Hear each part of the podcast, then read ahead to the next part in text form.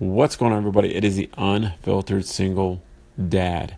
Serious note tonight. A little bit sad, but hopefully it'll help. How do you tell your kid when someone has passed away, whether it be an immediate family member, close relative, or hopefully not a very good friend? My son had to deal with this at a very young age.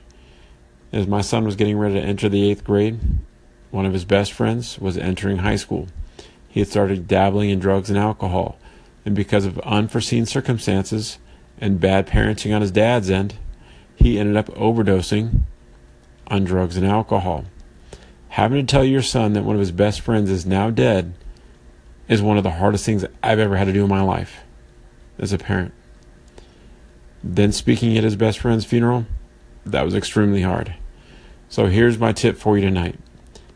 If you have an un you know, foreseen death for whatnot. The best way to deal with it is open, honest, blunt communication. Again, depending on age, but as they get older, they're going to have a lot of questions. There's going to be a lot of emotion.